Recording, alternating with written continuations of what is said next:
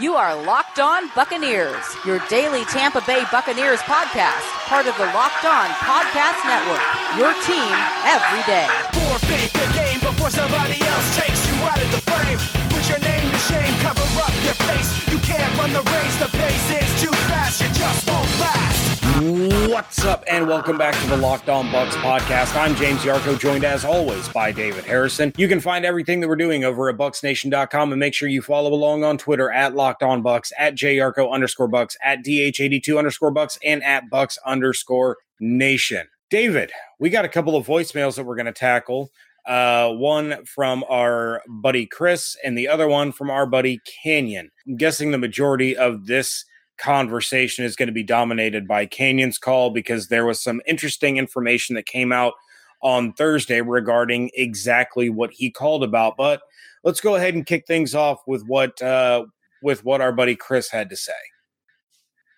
Hey James, hey David, it's Chris at TB underscore Bucs underscore for life. I'm alive and well. Uh, so I just wanted to comment on the uh, what's his name, Larry Rose, Larry! the official I guess I thought the Bucs had already hired this guy like a month and a half ago, so it really wasn't news to me because I thought that's what the plan already already was. But I see two advantages. First advantage being, and I think Bruce Arians already said this, owners meeting or sometime before that, that he doesn't want to have to scream at the ref, you know, and uh, you know, obviously his concern, a big concern for the Glazers was his health. So if he doesn't have to scream at the ref, then uh, you know, and he's not calling or uh, calling plays, so that that helps the health health of Bruce Arians. And then the second advantage is where so many um, coaches and media personalities put so much stock in analytics. I'm just wondering, you know, if, if a lot of people are going to follow Bruce Arians' lead, if it, you know, if it is successful, because I think if you can have a guy in your corner that's going to tell you, hey, you're not going to win this challenge, save the challenge, save the timeout, you might need it later. I just think it's a brilliant idea, you know. Uh, I'm not sure what Koetter's percentage on winning challenges were. I don't know he didn't challenge much, but he didn't win a lot either. So, um, so I see a definitely advantage to it, and you know, it can help relay the new rules to the coaches and the players each week versus the coaches trying to decipher what the rules actually are. Pretty much, from my understanding, is he will have like a, not a direct line to the league office, but pretty good communications with the head of officiating at the league office, and he'll be able to clarify a lot of things. So, I mean, I'm interested to see how it works out, and if it does, you know, how many teams follow uh, Bruce Arians' lead on this. But uh, the other guy you guys mentioned, Andrew Whitaker, Koetter's guy he hired to to sit in the booth and not listen to him for three seasons.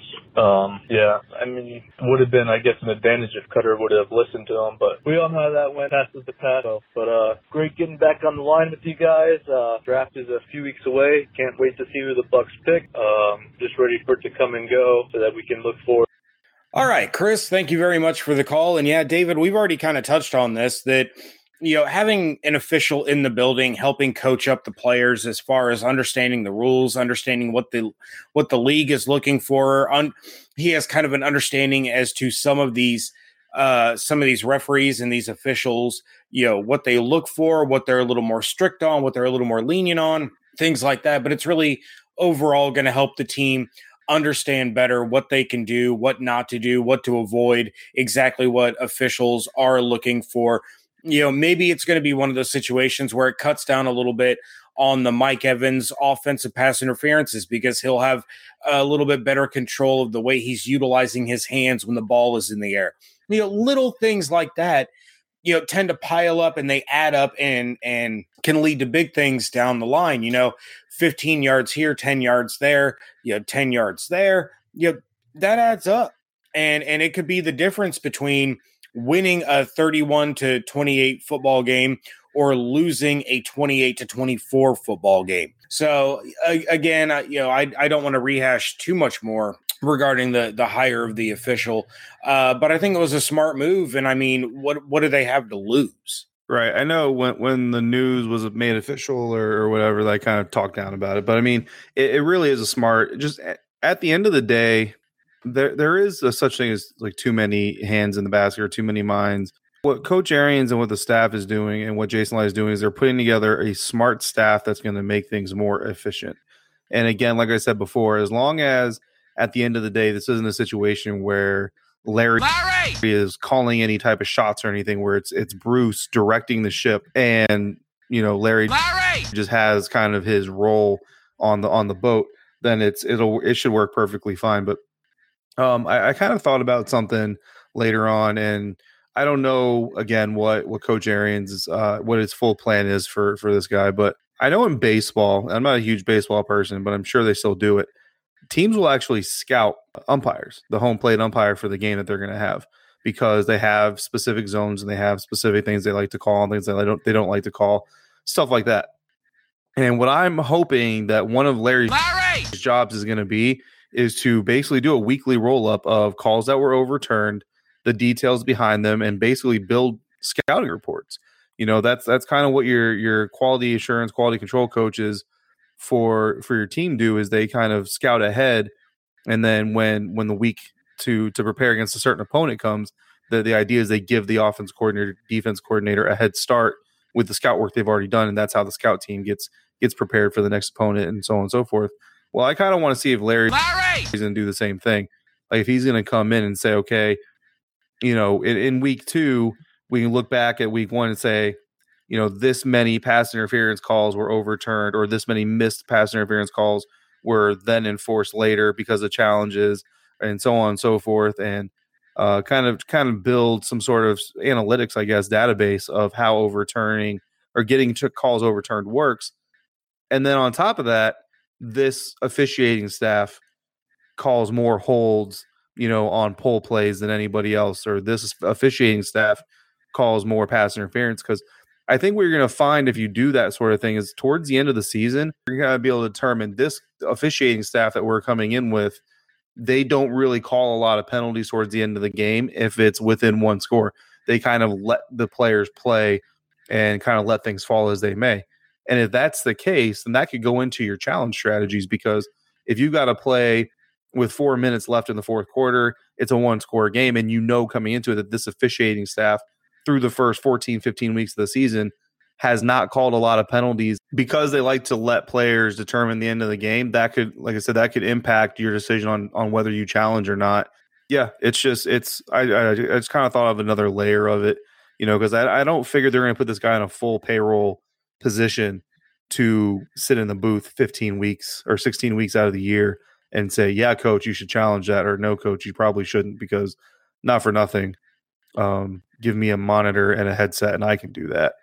But I think that what what Larry Larry! might be able to bring to the table more is how to look at it from an officiating standpoint and kind of pick up on some of those trends. All right. Well, David, why don't we hear what our buddy Canyon called in about? Hey boys, Canyon from Denver here. Man, I'm sure you're getting blown up, but uh, I just want to talk about the schedule real quick. Uh, I wanted to see what y'all thought, like what week would be an impact week for the Bucs. Like what what game do you think would would really signify like, hey, the Bucs are here and we're here to kick ass. You know, um, for me, I think the weeks. Uh, four through nine uh, are going to be the big one. Uh, the Rams saying going to the Panthers and then ending with the Seahawks. Uh, I think if we can get some wins within those weeks, uh, people are going to start noticing what we're doing. You know. Also, do you see this schedule affecting the draft at all? Uh, anyway, guys, I was just uh, curious to hear what y'all thought. Anyway, go Bucs and having a good day.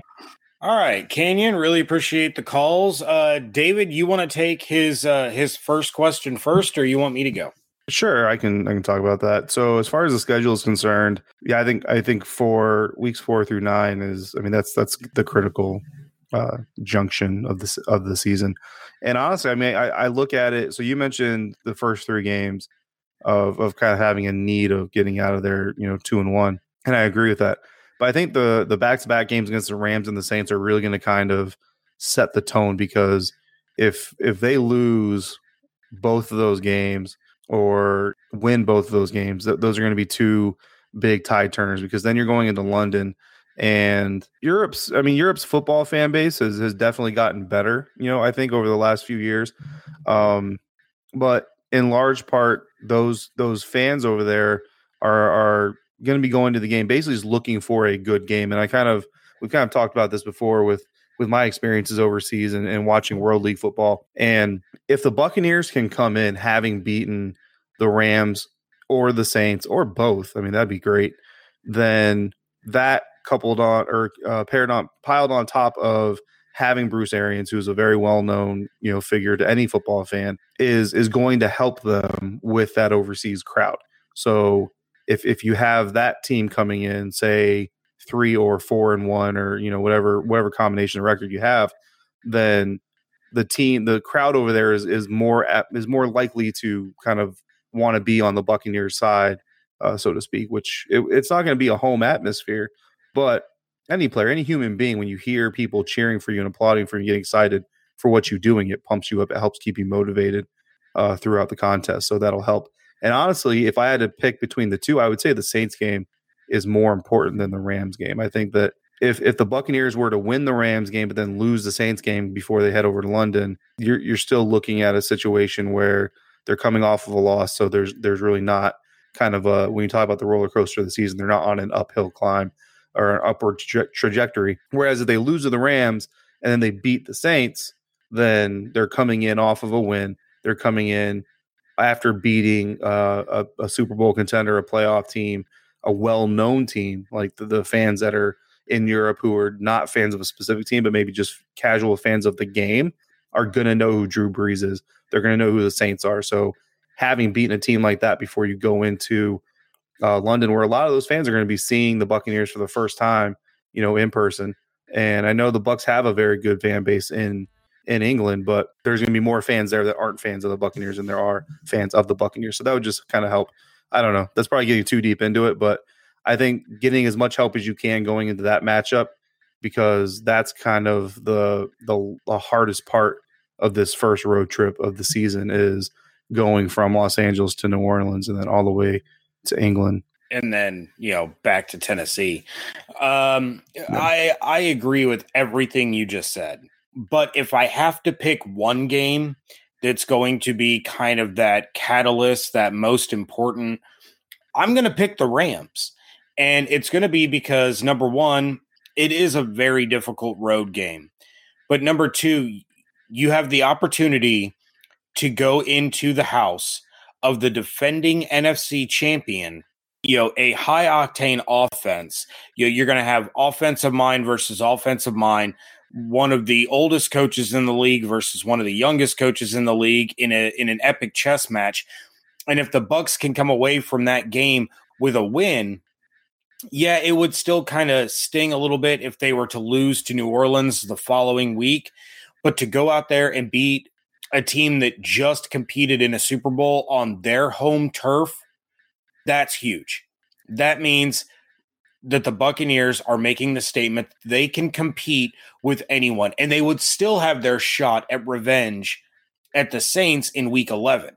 So, if they can head over to London with at least a 3 and 2 record, you need to come out of that opening stretch 2 and 1.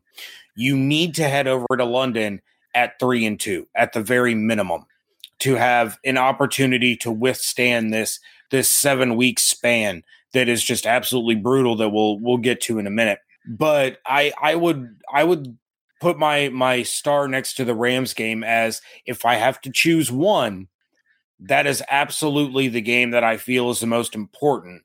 But that being said, had you not discussed kind of that that two game stretch right before they go to London, that's exactly the way that I was thinking about it. I wonder. I was wondering today, and I don't know how likely it is. I don't know really if it would violate any type of CBA rules. It might, um, but I don't know. Like I just I look at it and I kind of wonder if the Buccaneers don't at least float the idea of flying out to Los Angeles for for week four, and instead of flying all the way to Florida, they just go straight to, New Orleans. To yeah, just fly to New Orleans and or fly to Louisiana. I mean, I don't, you know, I don't know. Maybe see if LSU will help you out or something, and and let you use their their facility to practice or something. That just has been done mean, before.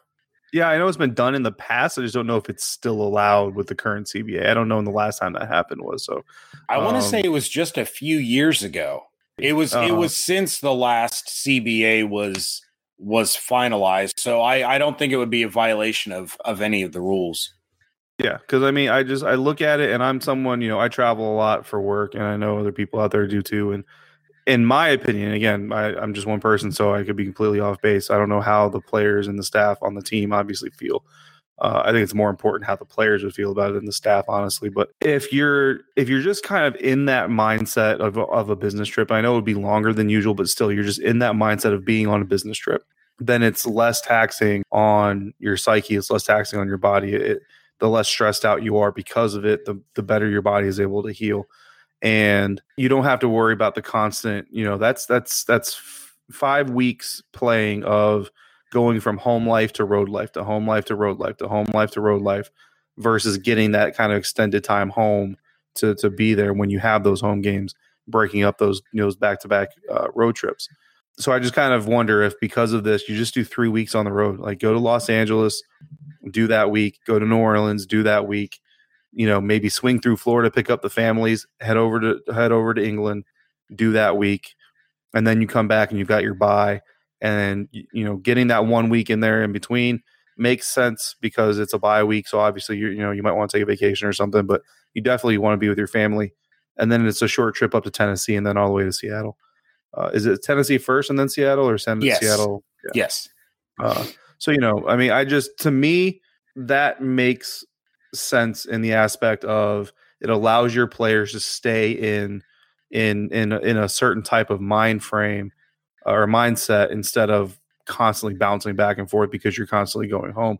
But at the same time, then you're not talking about like you're not going to be at your facility. So I don't know. Like even if LSU were to help them out, what does LSU's facility have versus what Tampa's facility has as far as like recovery equipment and training equipment and stuff like you know what I mean? I know LSU is a good program, but it doesn't necessarily mean they're up to par with an NFL program.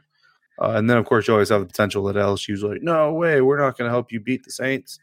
Go to Louisiana Tech or I don't know, but just just kind of a thought. Again, I don't know if it's something that's even going to float around uh, the Advent Health Training Center or not, but something that floated around my head. So I just figured I'd throw it out and see if anybody wanted to smash me on Twitter for it. Oh well, I mean the Bucs will have an in with LSU with Kendall Beckwith and Devin White on the roster, so I'm not I'm not too worried about that. You know what? So since you brought that up, um, I've had some some pretty interesting conversations today on Twitter with people about that that exact topic, and I, I appreciate all the conversations. Um, none of them. Let me go back through the day. Yeah, none of them got to the point where I just said I'm not talking to this person anymore. And I'm always I'm always down to talk football as long as we're being respectful. You know I mean? I, I, try to be respectful of people. I want people to be respectful back because it's okay to disagree. It's it's that's life. Um, I kind of lost track of one like chef. Uh, I know chef got involved in one of the conversations. They kind of just started going, so I just kind of exited that conversation myself. Um, but talking about whether or not interior linebacker is a need, and we've already established that at least on the Locked On Bucs podcast, we think that it is enough of a need to justify taking Devin White at five if necessary. But we are in support of taking Devin White with a trade back if possible. Um, I think it's a little bit more possible than you do based off yesterday's episode. JC Cornell, uh, our good friend, tweeted shortly before we started recording that he's pretty sure the Raiders are taking Devin White at number four if yeah, that happens, that. this entire conversation is moot because you're definitely not taking Devin Bush at five. There is a small oh, drop off in talent, but it's, it's big enough that you're not taking Devin Bush at five. I did think of a scenario where inside interior linebacker becomes less of a need, and that's if Kendall Beckwith gets a clean bill of health. Because again, traditionally, when you're talking about four three outside linebackers, if you switch to a three four, those outside linebackers move inside, and I kind of view it similar to what the Carolina Panthers are going through. So the Carolina Panthers have an obvious interior linebacker in Luke Kuechly that they can lean on. And then they have another guy who was a what they were using as a four three outside linebacker that they're talking about moving inside.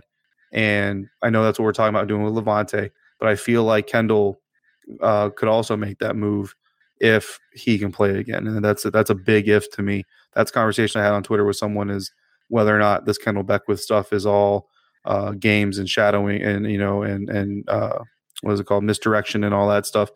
And I made you know, in, as far as I'm concerned, not having a third year player on the practice field working out with the team, and I mean NFL working out with the team, uh, is is not worth any type of smokescreen that you're going to get from the draft because Kendall Beckwith, if he needs anything, it's time with the team and time in football. He doesn't need to sit in the shadows as, as some part of a draft game. So I don't believe that's at all what's happening uh, with the Buccaneers. I think Kendall Beckwith's ankle is a serious concern I think his career is very much in jeopardy. And I think nobody right now knows what's going to happen. But here's what I think. I think that all the news that the Bucs have gotten and Kendall Beckwith has gotten up to this point has been bad. And they're essentially seeking out anybody who will tell them good news. I really feel like that's where the team is right now because listening to Jason Licht talk about the the people they're going, you know, having him see and talking to about what's going on with him, it just it felt to me like this is a situation where the team feels really bad for Kendall Beckwith because of the potential he showed in his rookie year, the fact that he was coming off of an injury in that year alone, and then for something like this to happen where you get into a car accident and you know, I mean, I don't want to call it a freak accident, but I mean, it, it's typically you don't walk away from from you either have a very clear like this is a serious accident or this is not a serious accident. And when it was first reported, it was like, oh, he hurt his ankle. He'll be out for a little while. They'll be back. And then obviously it was more than that. And now you're talking about the dude might lose his career. So obviously I think they feel bad for him and they're going to go with him through every single step of the way. I mean, the Steelers are sticking with Ryan Shazier. There's no reason the Buccaneers shouldn't stick with Kendall Beckwith.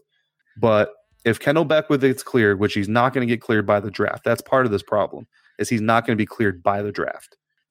Then honestly, like if you tell me Lavonte David and Kendall Beckwith are potential inside linebackers for the Buccaneers, I'm good passing on Devin White. As much as I love him in this draft class, and I think he's going to be a, a legit uh, off-ball interior linebacker, defense quarterback for his entire career. I would be okay with Kendall Beckwith Lavonte David being interior linebackers, and now you go get yourself an Ed Oliver or Brian Burns, you know, uh, basically anybody not named Josh Allen or Rashan Gary. And but because of Kendall Beckwith's issues and because of the fact that I mean, I haven't has Bruce Arians said Lavonte is actually moving inside. I know in his initial press conference kind of mentioned we got one of the best inside linebackers in Lavonte David, but then ever since then we've also heard well he's going to be doing a lot of pass rushing and we're really looking forward to getting him after the quarterback and so on and so forth typically that's not a comment you make about the quarterback of your defense. Yeah, so I, so just some curiosity there. Yeah, I mean, I haven't I haven't heard anything from him, but it seems like they might utilize Lavonte David in both spots. You know, they may they may develop some packages where you have you know JPP and and Nassib lined up as the three four defensive ends. You got Noah Spence and Levante David standing up as the the outside linebackers and just going suicide blitz kind of kind of play. Yeah, so I we we really don't know, but yeah, I'm I'm with you. You know, if if Kendall Beckwith's career wasn't in question right now, I would I would feel the same way. But the situation we're in is, as you said, it was like, oh, well, it was a broken ankle. He'll he's going to miss um, you know OTAs, but he should be back for training camp. Then it was he's not going to be ready for training camp. He might be ready after the preseason. And then it just kept getting delayed and delayed and delayed. And then, you know, next thing we know, it's, you know, he may never play again. Like this is very serious at this point in time.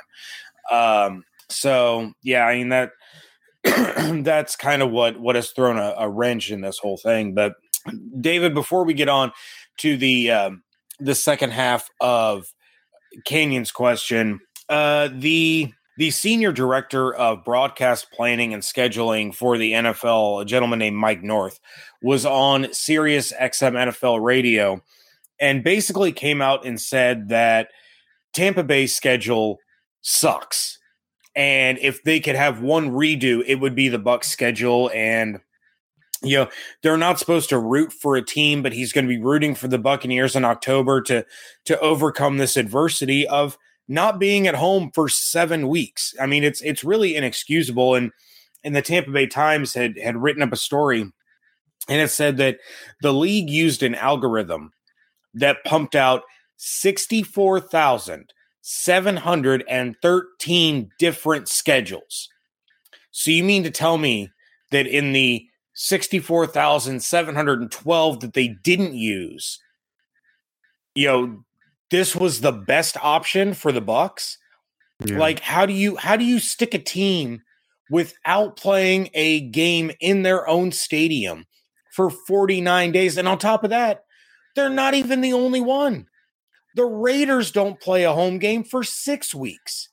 There had to be better options out there and and Mike North is now basically walking around with egg on his face and kind of sort of bashing the the company that he works for like yeah we screwed this up pretty bad but we went ahead and rolled with it Yeah, so I was definitely surprised about the schedule. I think we all were. Good teams will overcome this stuff. And that's kind of what we're talking about. I think that's kind of what Canyon is talking about.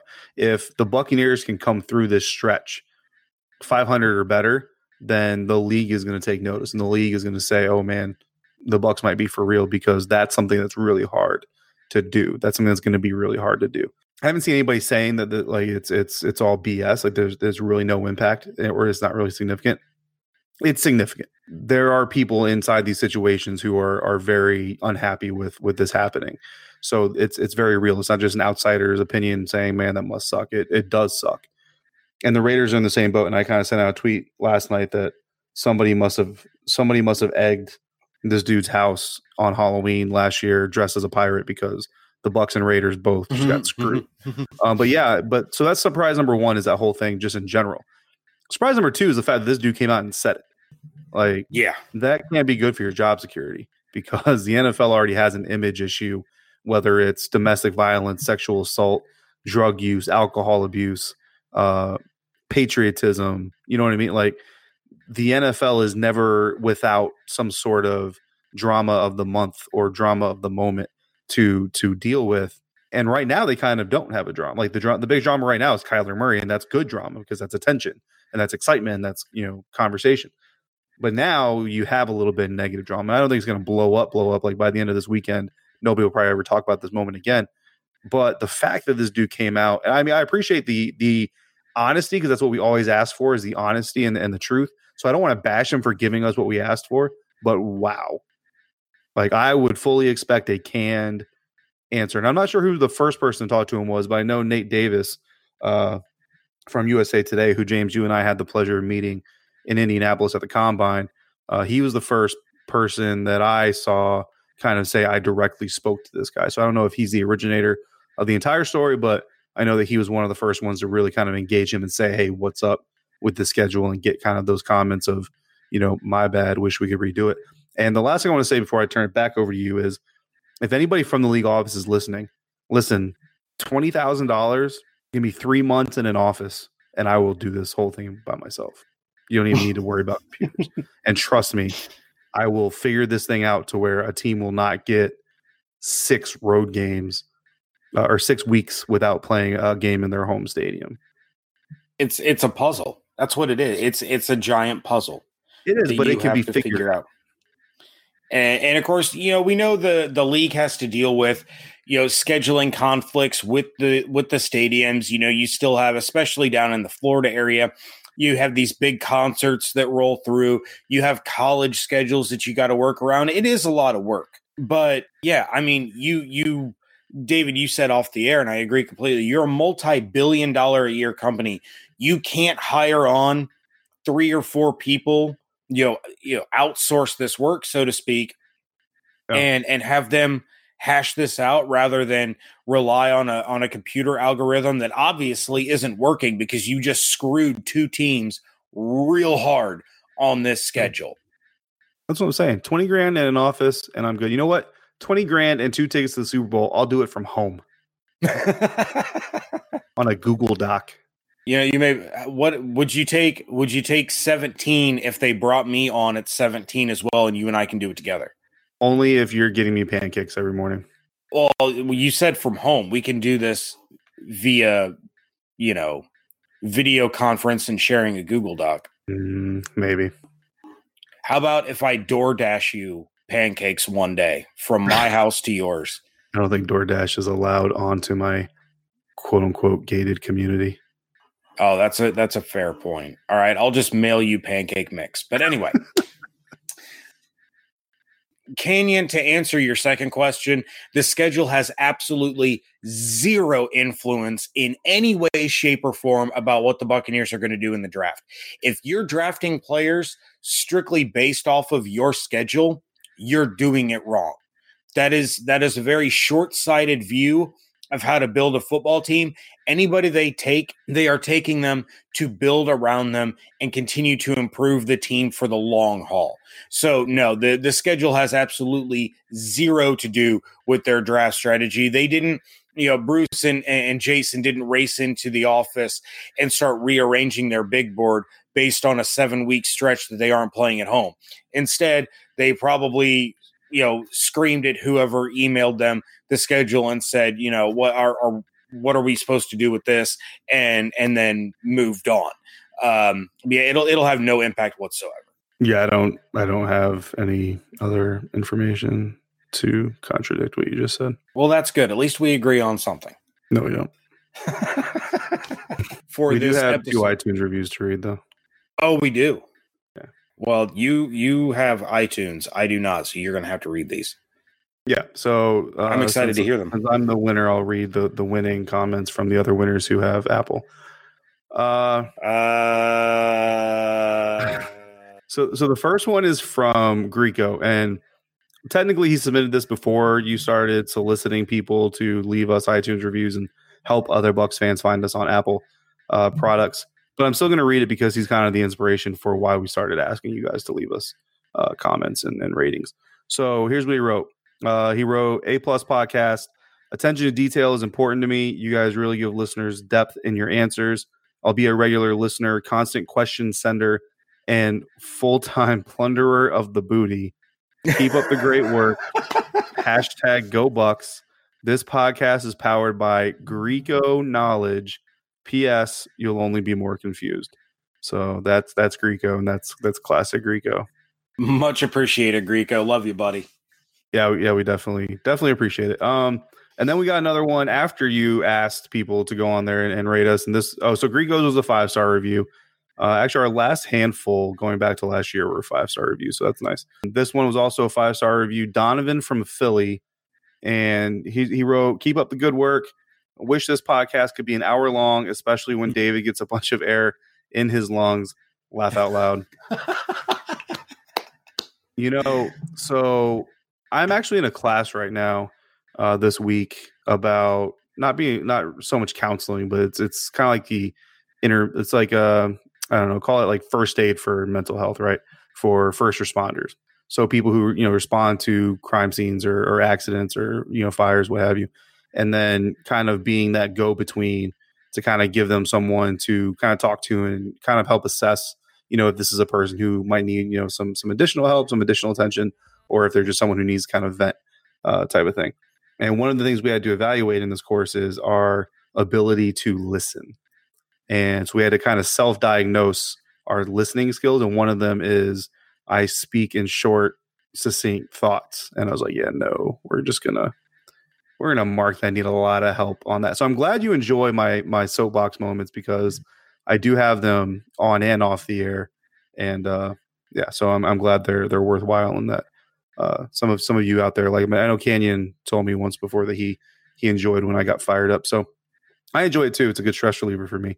But yeah, uh, thanks for the review, of course. And Donovan from Philly. I don't think we have Donovan from Philly. I wonder if that's actually a real name or if it's a Donovan McNabb reference. I don't know. But we haven't had a Donovan call in, have we?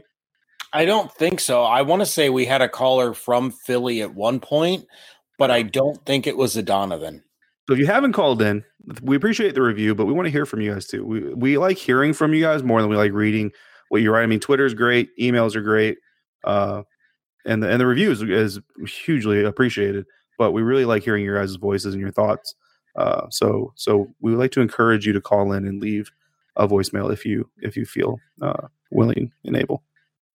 Yeah, absolutely. And please, you know, if you want to hear your review uh, read on the show, you can do so uh, on on iTunes. Please, five star reviews helps other Buccaneers fans find us when they search for Buccaneers content. And of course, Donovan, you especially, buddy, give us a call at 813 444 5841. Next week, we really ramp up the draft coverage. The draft is less than one week away as you are hearing this. So we fully expect to get some more draft questions, and we will have as much draft coverage as possible. Make sure you're checking out everything going on over at bucsnation.com. Make sure you're following along on Twitter at Locked On Bucs, at JYarko underscore Bucs, at DH82 underscore Bucs, and at Bucs underscore Nation. Hope you all have an absolutely phenomenal weekend. And uh, don't forget to celebrate Happy North Dakota Day. Shout out Chef Aaron. Thank you all so much for joining us right here at Locked On Bucs. North Dakota, where the Badlands call home is called home to me. North Dakota.